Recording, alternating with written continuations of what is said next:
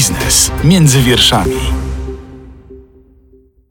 Pracownicze plany kapitałowe to propozycja niemal nie do odrzucenia. Nawet jeżeli się z nich wypiszemy, to i tak y, zostaniemy do nich ponownie zapisani.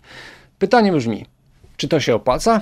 Czy też może lepiej uciec jak najszybciej, biorąc pod uwagę, że w 2023 roku czeka nas kolejny autozapis. Wątpliwości na ten temat rozstrzygnie dr Tomasz Lasocki, człowiek, który ogarnia ubezpieczenia społeczne, a to już coś.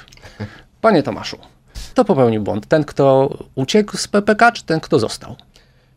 Myślę, że w tej chwili jeszcze musimy poczekać na odpowiedź na to pytanie, a poczekać musimy kilkanaście lat, bo tak naprawdę interesuje nas to w perspektywie, w której będziemy chcieli z tych środków skorzystać.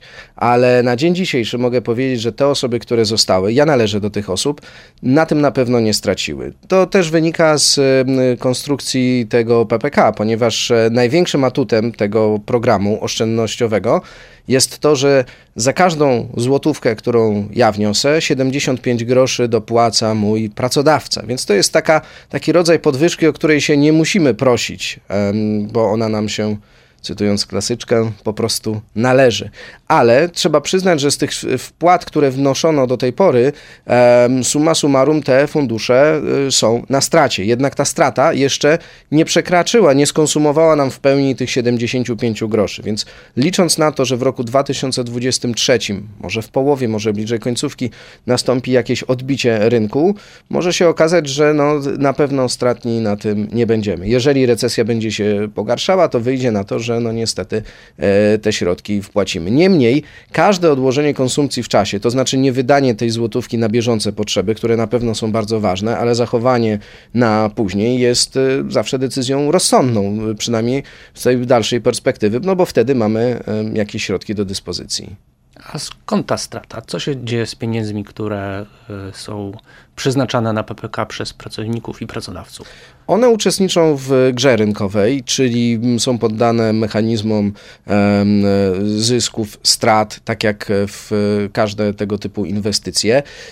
W zasadzie y, nie ma w tej chwili kogoś, kto by na rynku zainwestował w takie powszechnie dostępne produkty, a byłby zadowolony i nie stracił. Dzisiaj czytałem, że największa firma motoryzacyjna na świecie no, straciła w ciągu roku 70% wartości, najwyżej wyceniana, powiem w ten sposób. Więc, e, więc e, nie ma takiego mądrego, który dzisiaj by się zaśmiał i powiedział, no przecież oczywiście trzeba było inwestować w to czy tamto i byście zarobili krocie. Po prostu mamy na świecie po tych e, bardzo, serii bardzo złych wydarzeń, tych czarnych łabędzi, które mm, ciężko było przewidzieć, czyli po epidemii, po, mm, e, w czasie wojny, w czasie kolejnych nawrotów różnych, e, teraz mamy grypy, jakieś inne, e, inne schorzenia, więc to wszystko odbija się na gospodarce, na możliwościach produkcyjnych, a przez to każdy, kto inwestuje, jest narażony na stratę. Więc niezależnie, czy wybierzemy PPK, czy inwestowanie prywatne,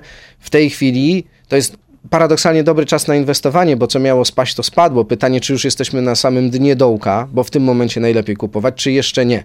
No ale takich e, umiejętności i wiedzy nie posiadam, żeby powiedzieć, czy to już ten moment, w którym warto inwestować. Niemniej e, warto oszczędzać w ogóle, a w szczególności kiedy są spadki też, bo kiedyś nastąpi e, odbicie i, te, e, i ten, ta decyzja o zainwestowaniu będzie procentowała. A zainwestowanie w PPK jest o tyle dobre, jeżeli już w ogóle mamy inwestować, że mamy ten handicap w postaci no, prawie drugie tyle dopłaty od kogoś innego.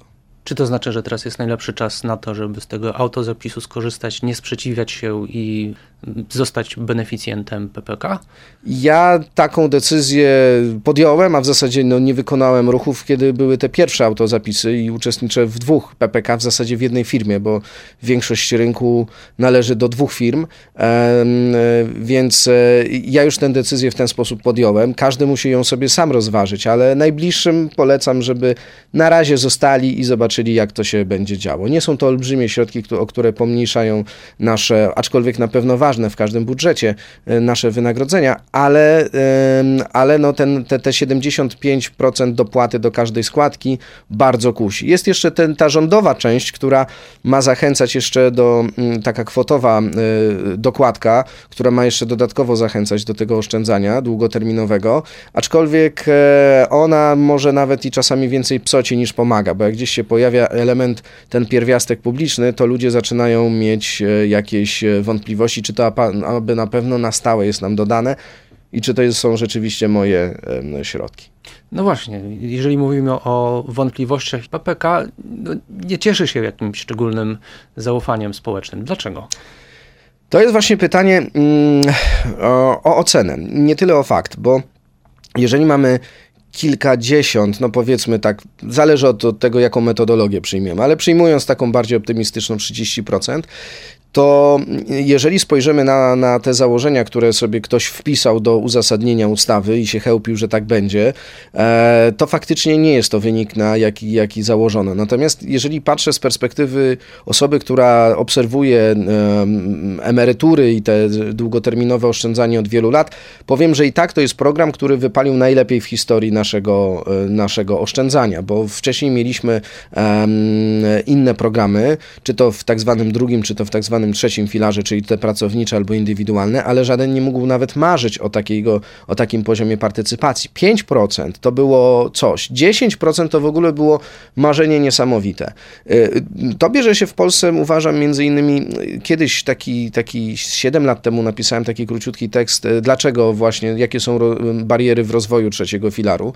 Y, I, I tam założyłem, że to nawet nie tyle chodzi o brak doświadczenia, ale ich nadmiar. U nas na naszej szerokości geograficznej tak się jakiś, jakoś, e, e, może nawet długości powiedziałbym, geograficznej, tak się jakoś losy układały, że e, to, co gdzieś na zachodzie powodowało tąpnięcie i straty duże, to u nas było trzęsienie ziemi, Armagedon i utrata wszystkiego, co się miało, tak? I, i ludzie są nauczeni tego, że inwestowanie w różne, różne papiery, czegoś, czego nie można dotknąć albo wbić szpadla w to, no to to już jest jakieś, jakieś podejrzanie. Potrzebujemy naprawdę wielu lat, nie tyle, żeby ludziom udowodnić, tylko żeby wszyscy, żebyśmy się wszyscy faktycznie przy, y, przekonali, czy my już jesteśmy po tej stronie gospodarczej świata, w której y, co pokolenie z jakiegoś powodu wszystko nagle nie ginie. Ja nie wiem, czy się nie wydarzy jakiś kataklizm, bo historia uczy u nas, że no 100 lat temu, gdybyśmy rozmawiali w 22 roku, powiedziałbym, jest super, mamy, rozbudowujemy Gdynię, są bardzo ambitne plany, rozbudujemy się idealnie, tu mamy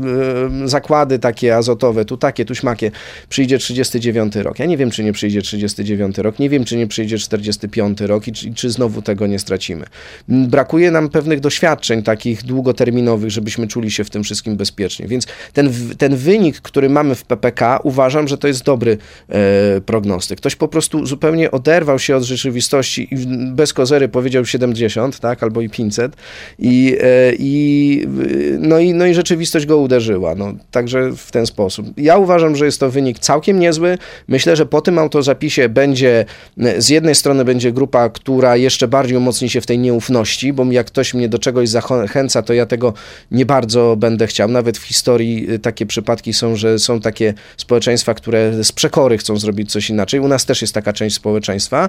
E, myślę, że suma summarum ta partycypacja po tym autozapisie się znowu zwiększy, bo część nie zdąży się wypisać, część powie, a widzę, że sąsiadowi głowy nie urwało jak został, to ja też sobie zostanę. Więc sądzę, że znowu podskoczy czy ta partycypacja. Natomiast, tak jak powiedziałem, Rzym nie od razu zbudowano. My naprawdę potrzebujemy czasu i pozytywnych e, doświadczeń w tym, że ktoś oszczędzał, ktoś, e, ktoś dostaje te wypłaty i że wiedzie mu się jakoś e, bardzo dobrze. Bo my mamy na przykład bardzo dużą konkurencję w postaci inwestowania w nieruchomości, które są od jedynym pozytywnym, jedynym pozytywnym przykładem długoterminowego inwestowania na przestrzeni setek lat. Proszę zauważyć, że jeżeli czy to do powstania styczniowego, czy to do powstania listopadowego, czy to do powstania warszawskiego szliły różne osoby, to ci, którzy mieli warsztaty, jakieś, nie wiem, obligacje, akcje, oni wszystko stracili. Ci, co mieli nieruchomości, w ten czy inny sposób co najmniej mogli zgłaszać swoje roszczenia. Więc naprawdę potrzebujemy czasu, żeby, żeby ten rynek się u nas e, rozwinął, żebyśmy mogli się porównywać z Holandią, z Wielką Brytanią, z e, Danią czy, czy Francją. Czasu potrzebujemy zapewne tym bardziej, że wciąż jeszcze mamy świeże wspomnienia dotyczące poprzednich systemów emerytalnych w Polsce. Wciąż są wątpliwości, czy te pieniądze, które są płacane na PPK, to, są, to zostają naszymi pieniędzmi, czy też są to państwowe pieniądze.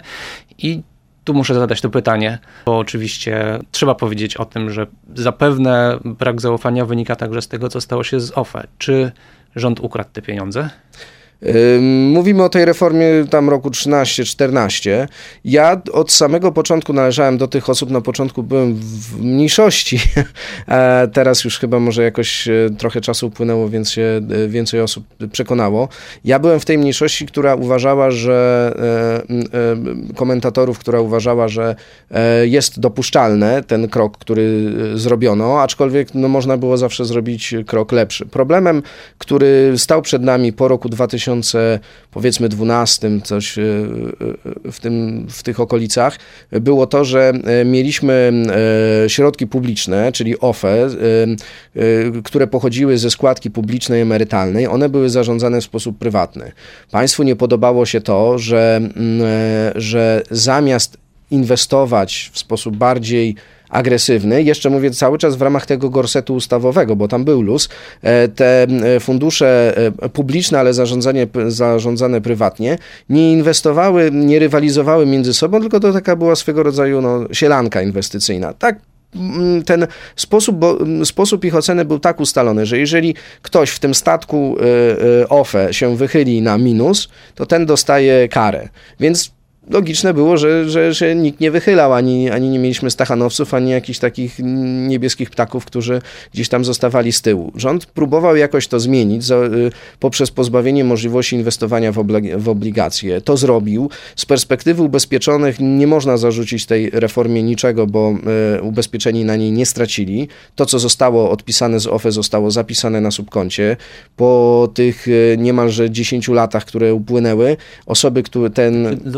że na subkoncie ZUS, bo w dalszym ciągu y, pokutuje jednak takie przeświadczenie, że coś z tymi pieniędzmi się stało i ja te pieniądze miałem i nagle ich nie mam, bo rząd zamrał. To, to, to jakby pieniądz jest, y, y, jest takim pojęciem bardzo konwencjonalnym, bo to pytanie, czy tam w OFE pieniądze były. No jeżeli w, nawet w roku 2012 postanowiłbym napaść na OFE i wziąłbym wielki worek na, na, na te pieniądze, żeby je stamtąd wynieść, to bym się mocno zdziwił. Tych pieniędzy tam nie było, bo przepływ pieniądza jako taki był w ten, wyglądał w ten sposób, że składka, którą pobierano mi od mojej pensji, była przekazywana owszem do OFE. OFE od razu te pieniądze przekazywało do rządu, kupując obligacje. Więc tak naprawdę tam było zobowiązanie państwa w postaci obligacji. Zamieniono je na zobowiązanie państwa w postaci e, zapisu na koncie e, emerytalnym. Nie chcę tutaj wchodzić w taką odwieczną dyskusję między tym, no, czy państwo tam pieniądze ma, czy nie ma, kto jest. To jest z perspektywy prawnika powiem, że to jest kwestia oceny wiarygodności dłużnika. Jeden powie, że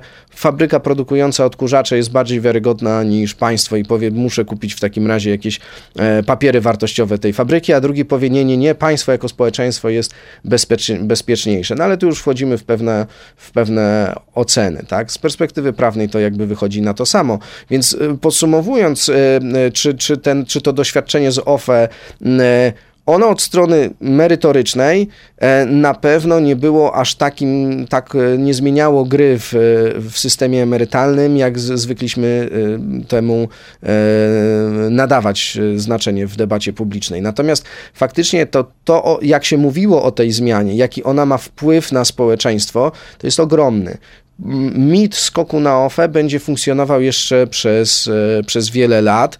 Niestety e, mam troszeczkę, mam troszeczkę poczucie takiego zawodu, że, że, że w ten sposób gdzieś zaniedbano tą komunikację. Podobnie zresztą było z reformą wieku emerytalnego.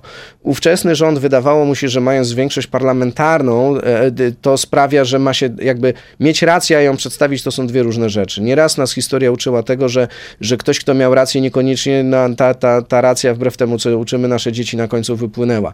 I tutaj było to samo. Zaniedbano wytłumaczenie tak naprawdę ludziom, w jaki sposób to należy e, pojmować, dlaczego ten krok był e, e, niezbędny. Zresztą tak jak... Tylko uściślimy, mówimy teraz o podwyższeniu wieku emerytalnego czy o obniżeniu, bo były Mówię o, o, znaczy obniżenie było politycznie decyzją nawet nie tyle prostą, co, co, co, co, co trywialnie prostą, bo dało głosy i zwycięstwo w wyborach. Mówię o podwyższeniu wieku i, i to samo mówię jednocześnie o tej zmianie w OFE. To były dwie potrzebne e, e, zmiany. O ile na podwyższeniu wieku to bieżące pokolenie, e, które miałoby mieć podniesiony wiek, e, traciło, o tyle w przypadku OFE nie było takich ubezpieczonych, którzy by tam na tym mieli stracić, ale obydwie reformy zostały komunikacyjnie położone, to już nie jest jakby, można by powiedzieć, to jest problem polityków. No ale z drugiej strony to niestety pokutuje. Przez lata i do dzisiaj tak jest, że firmy, które chcą nas zachęcić do oszczędzania długoterminowego, inwestowania w, y, w IKE, IGZE, PPK, PP i tak dalej, często y, wykorzystują taki mit. W ZUS-ie będziesz miał niską emeryturę, albo y, już najgorsze są takie, albo ZUS to padnie, więc inwestuj prywatnie. To absolutnie tak nie działa. To nie jest konkurencja. ZUS nie jest konkurencją dla oszczędzania długoterminowego. To jest uzupełnienie. Jeżeli mamy do wyboru, czy e, e, pieniądz włożyć w powszechne ubezpieczenie emerytalne, czy go włożyć w długoterminowe oszczędzanie, to są dwa różne zupełnie produkty. Nie można powiedzieć, że z IKE będziemy mieli, czy z PPK będziemy mieli emeryturę. A jedno ma swoje atuty i drugie ma swoje atuty.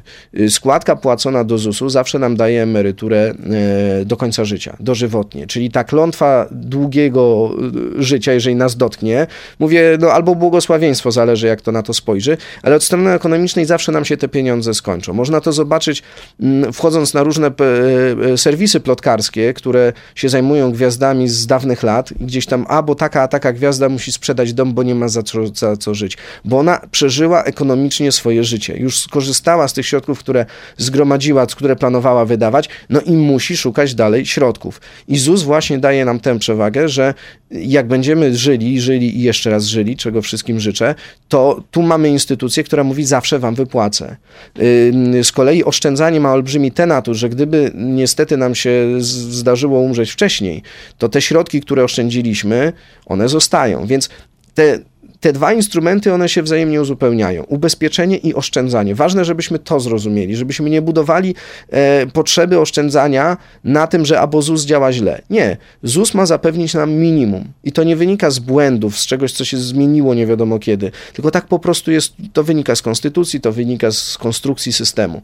Oszczędzajmy dodatkowo, bo to jest w naszym interesie, jeżeli chcemy żyć sobie komfortowo na emeryturze. Czyli i nie unikajmy składek na ubezpieczenia społeczne i starajmy się, jeżeli będzie nas na to stać, będziemy mogli korzystać z tych programów oszczędzania. I w ten sposób budujemy wiarygodność i jednej instytucji, i drugiej, bo nie da się zbudować wiarygodności mamy na podważaniu wizerunku taty, bo to naprawdę y, na końcu się, na końcu się zemści. Czyli tak naprawdę mamy, jeżeli chcemy pobierać godną emeryturę e, na starość, to nie możemy stawiać tylko i wyłącznie na ZUS, tylko musimy także zacząć e, działać coś na własną rękę. Zdecydowanie. I nie jest to, to jakby żaden szok, przynajmniej nie powinien być od roku 99, bo, bo właśnie tak jest skonstruowany system.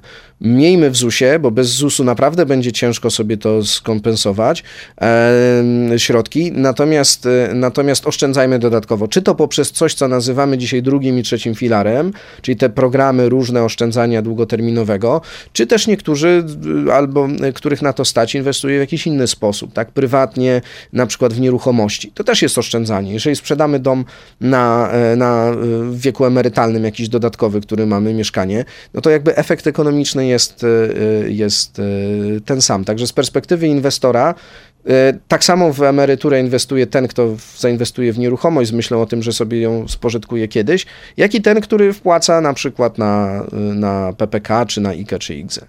A co tam naprawdę dzieje się między wierszami w programie PPK, że ustanowiono ten autozapis? Dlaczego, dlaczego on funkcjonuje? Ten program y, stał się, y, jest jakimś priorytetem y, rządowym. To już jakby druga kadencja, w której jest on ważny i dobrze, bo jakby sama idea jest fajnie, że, że na poważnie rządzący do tego podchodzą, bo bez takiego wsparcia zewnętrznego byłoby ciężko wybudować. Zresztą widzimy, 20 lat wsparcie było owszem podatkowe, ale okazało się to zbyt małe, więc, więc takie dodatkowe działania są w porządku. Dlaczego rządowi może na tym zależeć? No, będzie to jakby nie patrzeć.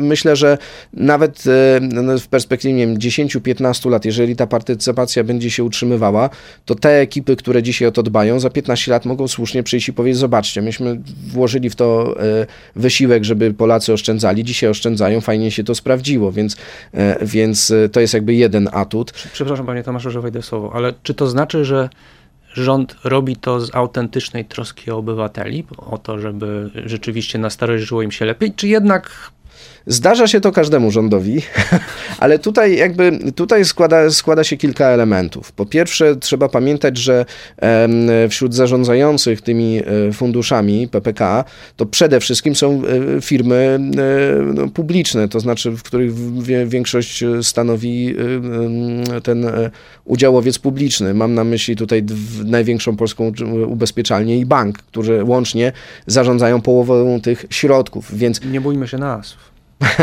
Więc z jednej strony i PZU i PPK, e, i PZU i, e, e, i bank PKO należą do państwa.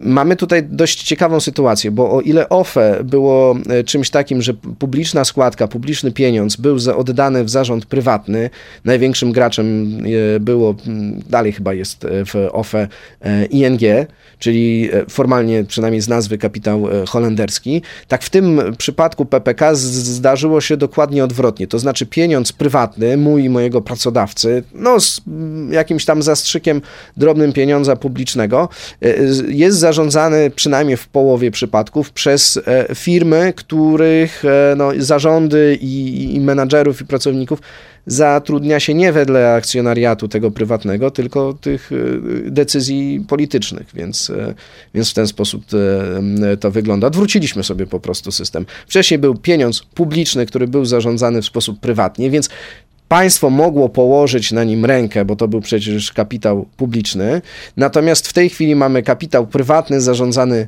publicznie, więc państwo położyć na tym ręki nie może. Na, pe na pewno?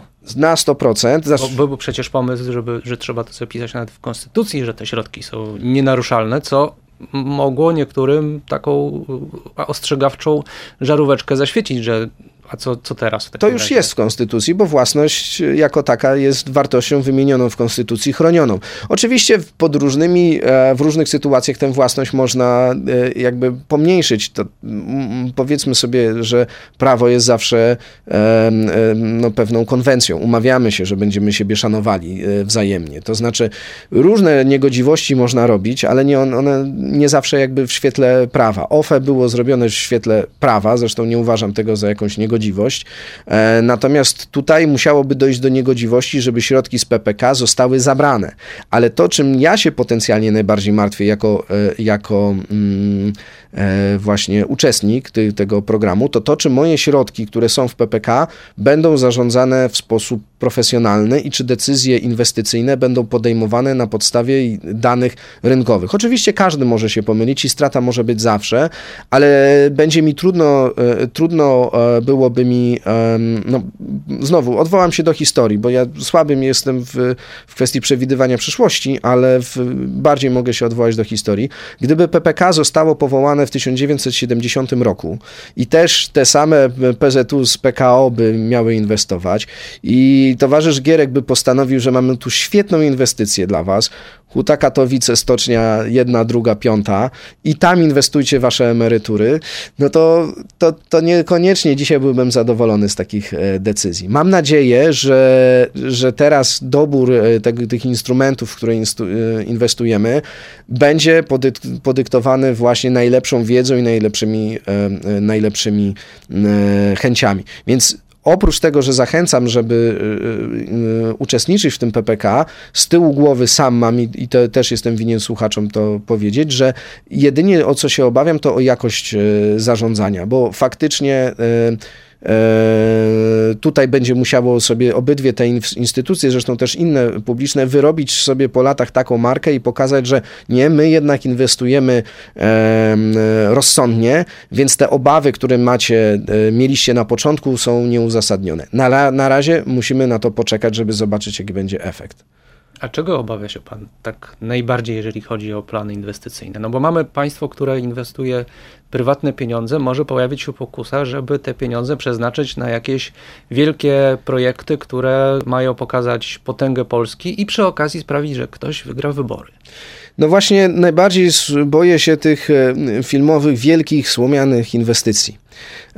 Jeżeli będzie ktoś postanowi zrobić sobie jakiegoś właśnie misia, o którego nikt nie będzie pytał i zrobi to za nasze e, pieniądze, no to to jest bardziej, e, to, to jest moja największa obawa. Ale na ile ona jest racjonalna, jakie jest prawdopodobieństwo jej wystąpienia, tego, tego nie potrafię powiedzieć.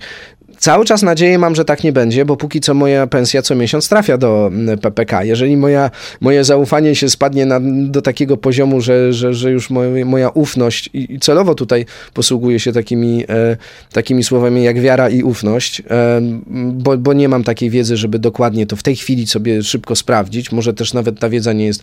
E, łatwo dostępna, ale w każdym razie, jeżeli ta moja wiara i ufność spadnie do takiego poziomu, że uznam, że coś tam się dzieje jednak nie tak, że, że mm, są te środki przeznaczone na coś, co, co niekoniecznie w długiej perspektywie przyniesie e, jakieś korzyści, no to trzeba będzie wtedy się wycofać. Ale podobnie jest w instytucjach prywatnych. Zawsze trzeba pamiętać, inwestowanie w PPK to jest gra rynkowa.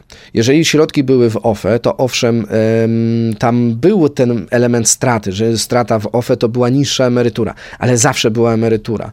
To jest między innymi też przewaga y, tego publicznego sektora i y, publicznego, publicznych środków w publicznym ubezpieczeniu nad, nad prywatnym. To, że coś jest moje, to my jesteśmy przyzwyczajeni, jak moje to znaczy, że dobrze, a to jak moje to już jest ten. Tylko że, tylko, że w praktyce może to oznaczać, że jak coś jest moje i ktoś, mój zarządca te pieniądze straci, no to ich nie mam. Jeżeli pieniądz jest publiczny, nawet w, w, jakoś przypisany do mnie, to na końcu była ta gwarancja, że minimum dostanę, że już mnie nie interesowało, choćby nawet OFE spadło do zera, to minimum, minimalną emeryturę miałem zagwarantowaną. Ale to nie jest przymiot, który charakteryzuje tylko PPK.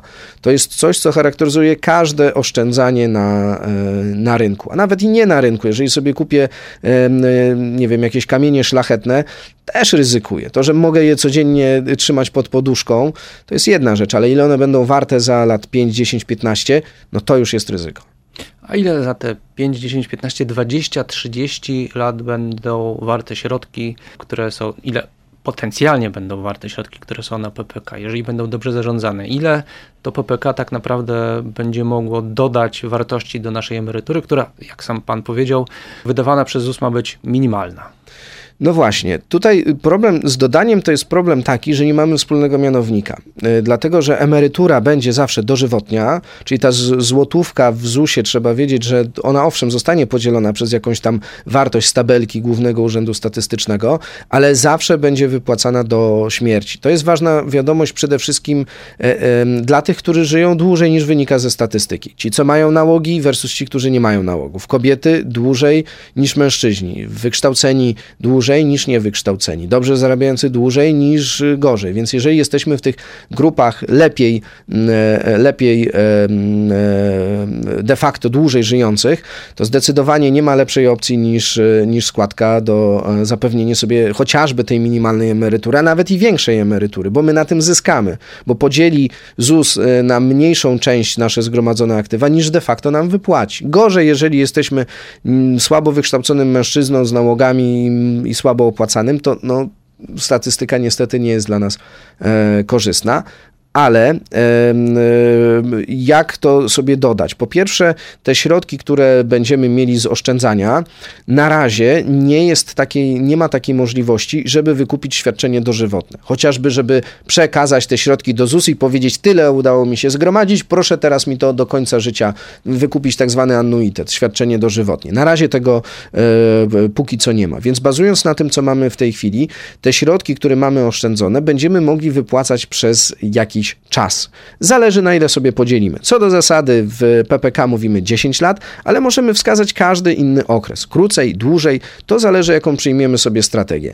One zawsze w którymś momencie mogą się skończyć. Jeżeli się, e, my umrzemy zanim one się skończą, to e, nadwyżka zostaje. Jeżeli przeżyjemy ten czas, na który sobie mm, e, zaplanowaliśmy, no to ta nadwyżka nie będzie tej nadwyżki. Ona zostanie po prostu wypłacona i więcej już nie będzie będzie mi się e, należało. Więc ciężko tutaj to dodawać. Na pewno w pierwszym okresie to zależy tak. jak, jak wpłacaliśmy środki na e, ubezpieczenie. Jeżeli byliśmy pracownikami, czyli wpłacaliśmy to, ile zarabialiśmy, to ta nasza stopa zastąpienia, e, czyli relacja mojej e, ostatniej wypłaty do pierwszej emerytury, będzie korzystniejsza. Więc środki z PPK będą stanowiły mniejszy odsetek niż e, gdybym na przykład był przedsiębiorcą i płacił jak najmniejsze składki przez, przez całe życie, albo gdzieś po drodze miał epizody z pracą jakąś na umowy takie nieoskładkowane, unikaniem składek i tak dalej, i tak dalej. Więc to A będzie... jest to problem całkiem sporej rzeszy Polaków. Jest to olbrzymi problem z perspektywy całego systemu. To jest niestety pokłosie kolejnego mitu, który przez lata panował i panuje, wieszczenia bankructwa ZUS, tak? czy szeroko e, systemu emerytalnego. Syste- y, sytuację demograficzną mamy nieciekawą. Stopa zastąpienia systematycznie spada. Mówił Pan o tym właśnie, że jest to stosunek y, Mhm. ostatniej pensji do otrzymywanej emerytury. Ma spaść do 20%. No to jest wartość przerażająca tak naprawdę z punktu widzenia osoby, która zaczyna powoli myśleć o tym, co będzie robić ze sobą na starość. Tak, z tym, że te dwa trendy, czyli po pierwsze negatywna sytuacja demograficzna versus spadek stopy zastąpienia, właśnie ten, ta, ten spadek stopy zastąpienia to są właśnie efekty lekarstwa, które zastosowano w 99. Ono jest bardzo gorzkie i boli cały czas i teraz dopiero będzie bolało. E, tutaj wychodzi cała kwestia solidarności międzypokoleniowej. Dlatego, że w 99 roku reforma, która weszła, ona była, mm, jej pierwszym założeniem było to, że ona nie dotyczy osób 50+. Plus. A średni wiek parlamentarzysty, który głosował nad tą reformą, oczywiście nawet nie muszę mówić, jaki był. Natomiast, e, natomiast właśnie to się e, z perspektywy znowu tych dwudziestu paru lat, jak widzę zmiany, które miały miejsce, to było cały czas spychanie dalej, dalej, dalej, dalej tego, te, te, tej gorzkości w tej, e, w tej pigułce. Chociażby nawet ten obniżenie wieku emerytalnego z roku 2017. Dzisiaj przez tą zmianę E, mamy o milion emerytów więcej, którzy pobierają, milion osób więcej, które pobiera emerytury. To już jest w tej chwili ten, e, ten koszt. Gdybyśmy nie mieli tego miliona emerytów, mielibyśmy zamiast tego milion osób, które pracowałyby dalej. Oczywiście można powiedzieć, że no zaraz, zaraz, to już są osoby, które nie mają siły pracować i tak dalej, ale to nie jest, nie do końca, to nie miało potwierdzenia jakby w, w danych, dlatego że wraz ze wzrostem tego wieku podwyższania od 60 lat, bo przecież przez te 5 lat podwyższano, nie nastąpił jakiś wzrost, drastyczny wzrost bezrobocia wśród tych, którzy mieli dalej pracować, ani wzrost e, rent przyznawanych, a nawet spadek następował, więc e, my biologicznie jesteśmy przygotowani na podwyższenie wieku. To, co nas skłania do tego, żeby dłużej nie pracować, to atmosfera w pracy, przestrzeganie praw pracowniczych, właśnie formy zatrudnienia. Jak my jesteśmy cały czas y, w dużej mierze e, zatrudniani na przykład na umowy business to business, e, mamy w tej chwili w Europie trzeci największy odsetek osób, które na rynku pracy, które prowadzą e, działalność gospodarczą. I, a w porównaniu z państwami takimi bardziej kojarzonymi z innowacją, jak nie wiem, Dania czy Niemcy, no to, to mamy mm, e, kilkukrotnie mniejszy, znaczy kilkukrotnie większy odsetek niż Dania przedsiębiorców, e, dwukrotnie większy odsetek niż Niemcy. Nawet w liczbie bezwzględnej ostatnio liczba polskich przedsiębiorców przekroczyła liczbę niemieckich przedsiębiorców, a Niemców jest ponad dwa razy więcej niż nas to, y, a, a wszystko okupujemy, obudowujemy takim mitem, że tu przedsiębiorczość nas wyniesie i tak dalej. Tylko, że niech to będzie przedsiębiorczość, a nie y, firma, która po pięciu i pół roku, bo tyle y, jest różnych ulg, jak zakładamy działalność, nie jest w stanie zapłacić składki, która to wynosi tam raptem, jak liczyłem na przyszły rok, będzie o 17% większa niż składka za osobę, która zarabia minimalne wynagrodzenie.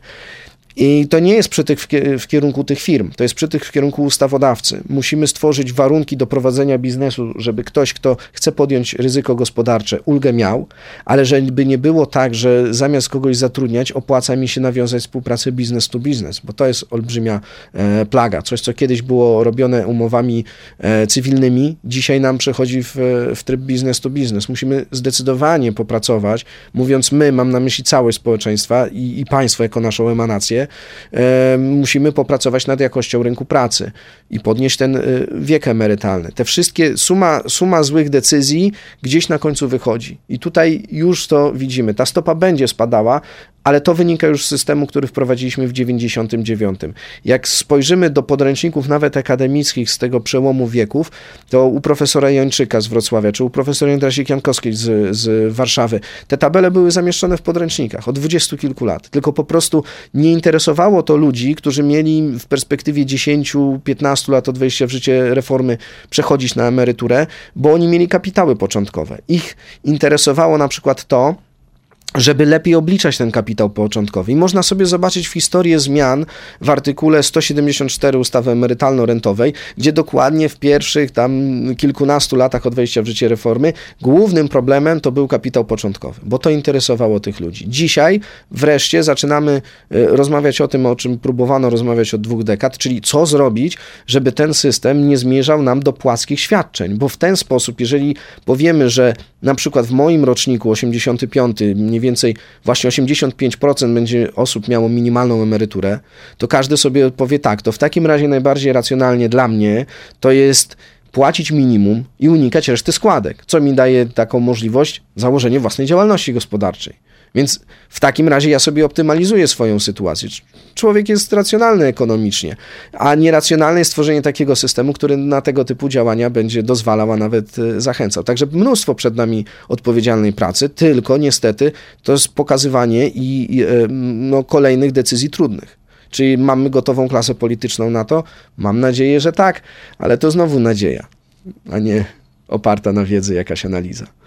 Pewnie przyjdzie nam trochę poczekać na takie decyzje, biorąc pod uwagę, że 2023 to rok wyborczy, więc e, no raczej mało będzie osób chętnych do tego, żeby e, o tej gorzkiej pigułce opowiadać i mówić uważajcie, bo przejdzie. Ale skoro ona przyjdzie i skoro już wiadomo, że emerytura z ZUS będzie niska, to jak można ją sobie podwyższyć? E, czy tylko PPK, czy też są inne systemowe rozwiązania?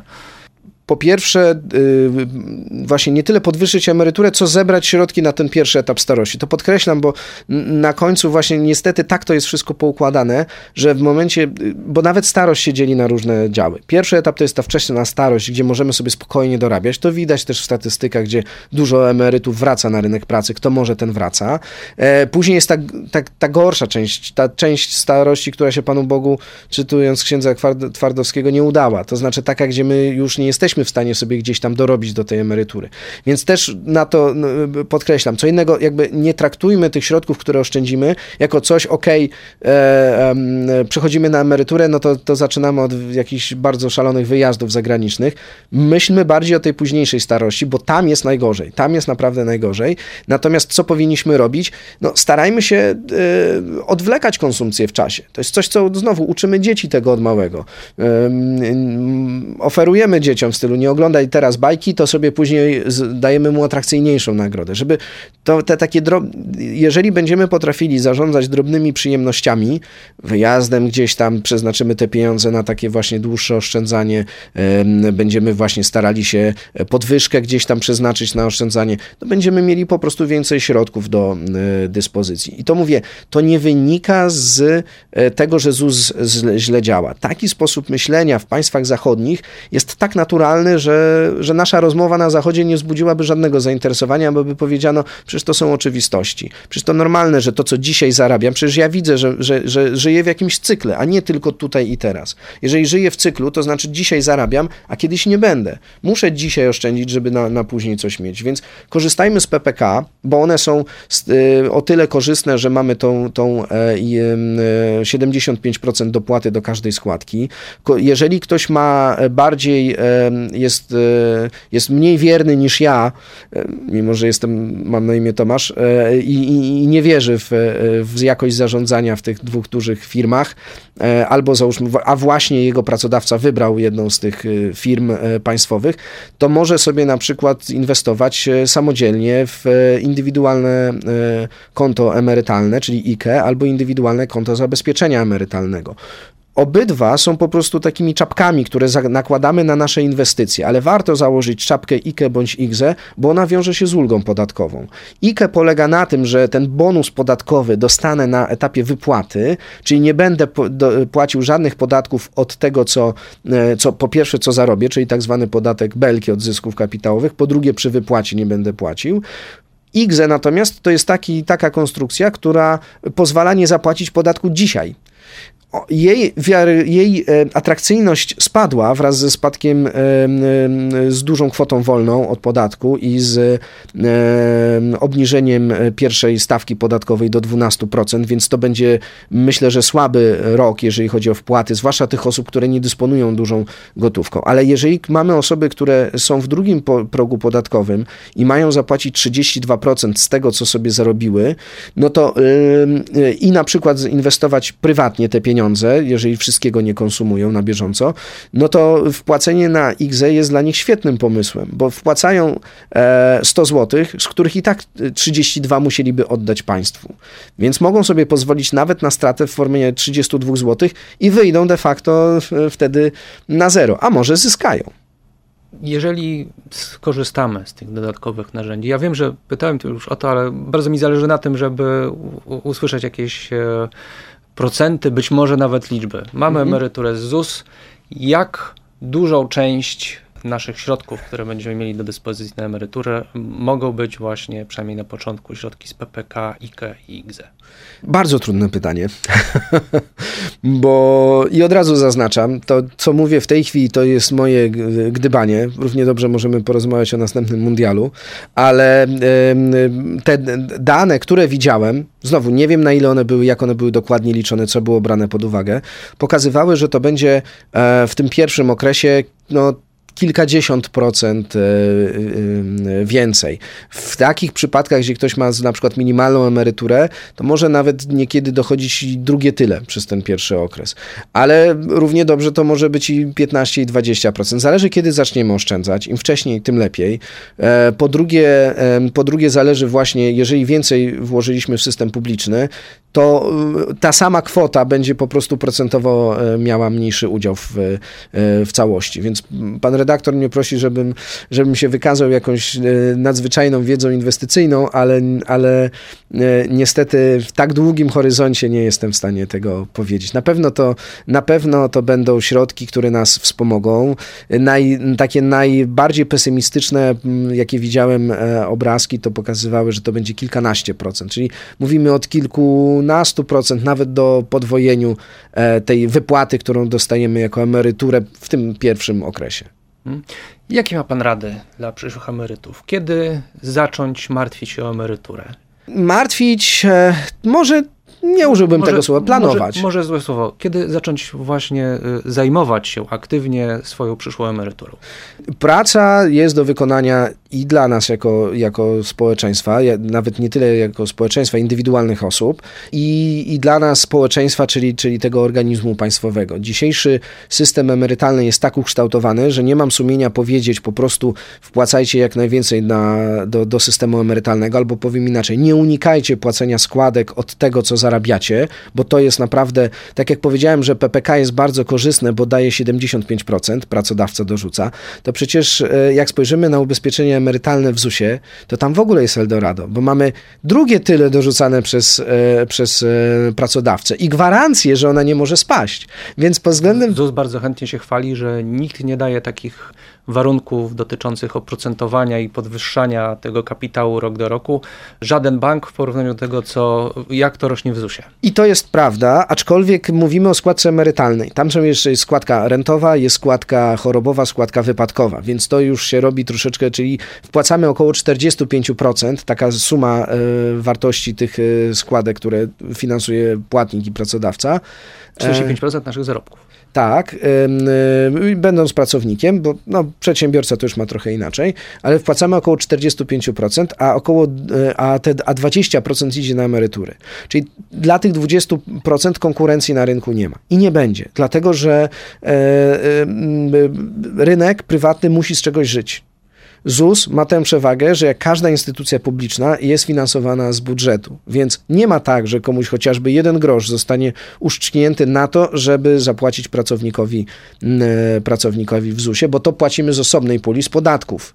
Więc e, e, ZUS pod tym względem jest bezkonkurencyjny, ale też musimy uważać, żeby ktoś, kto może podkręcać te środki w ZUS-ie, czyli znowu państwo, nie naobiecywało ludziom nie wiadomo czego, bo musimy myśleć też o naszych dzieciach, żeby one mogły nam te środki e, wypłacić, tak? Bo na końcu gwarantem wypłaty to jest następne społeczeństwo. Jeżeli za dużo włożymy na, na, na to kolejne pokolenie, które zapowiada się jeszcze mniej liczne niż, no, niż nasze, chociaż nasze jest dość liczne, to, no, to będzie im ciężko. Musimy po prostu myśleć racjonalnie i w długiej perspektywie kilku pokoleń. To jest ta rada od strony publicznej. Zacznijmy działać, po prostu unikajmy głupich kroków, a czasami niestety je jako społeczeństwo popełniamy. Natomiast indywidualnie starajmy się zawsze zostawić najlepiej, zresztą też ci e, tuzy inwestowania, oszczędzania mówią o tym, że e, oni swój budżet domowy zaczynają planować od tego, co sobie zostawią, a nie najpierw planują wydatki, co zostanie, to oszczędzamy.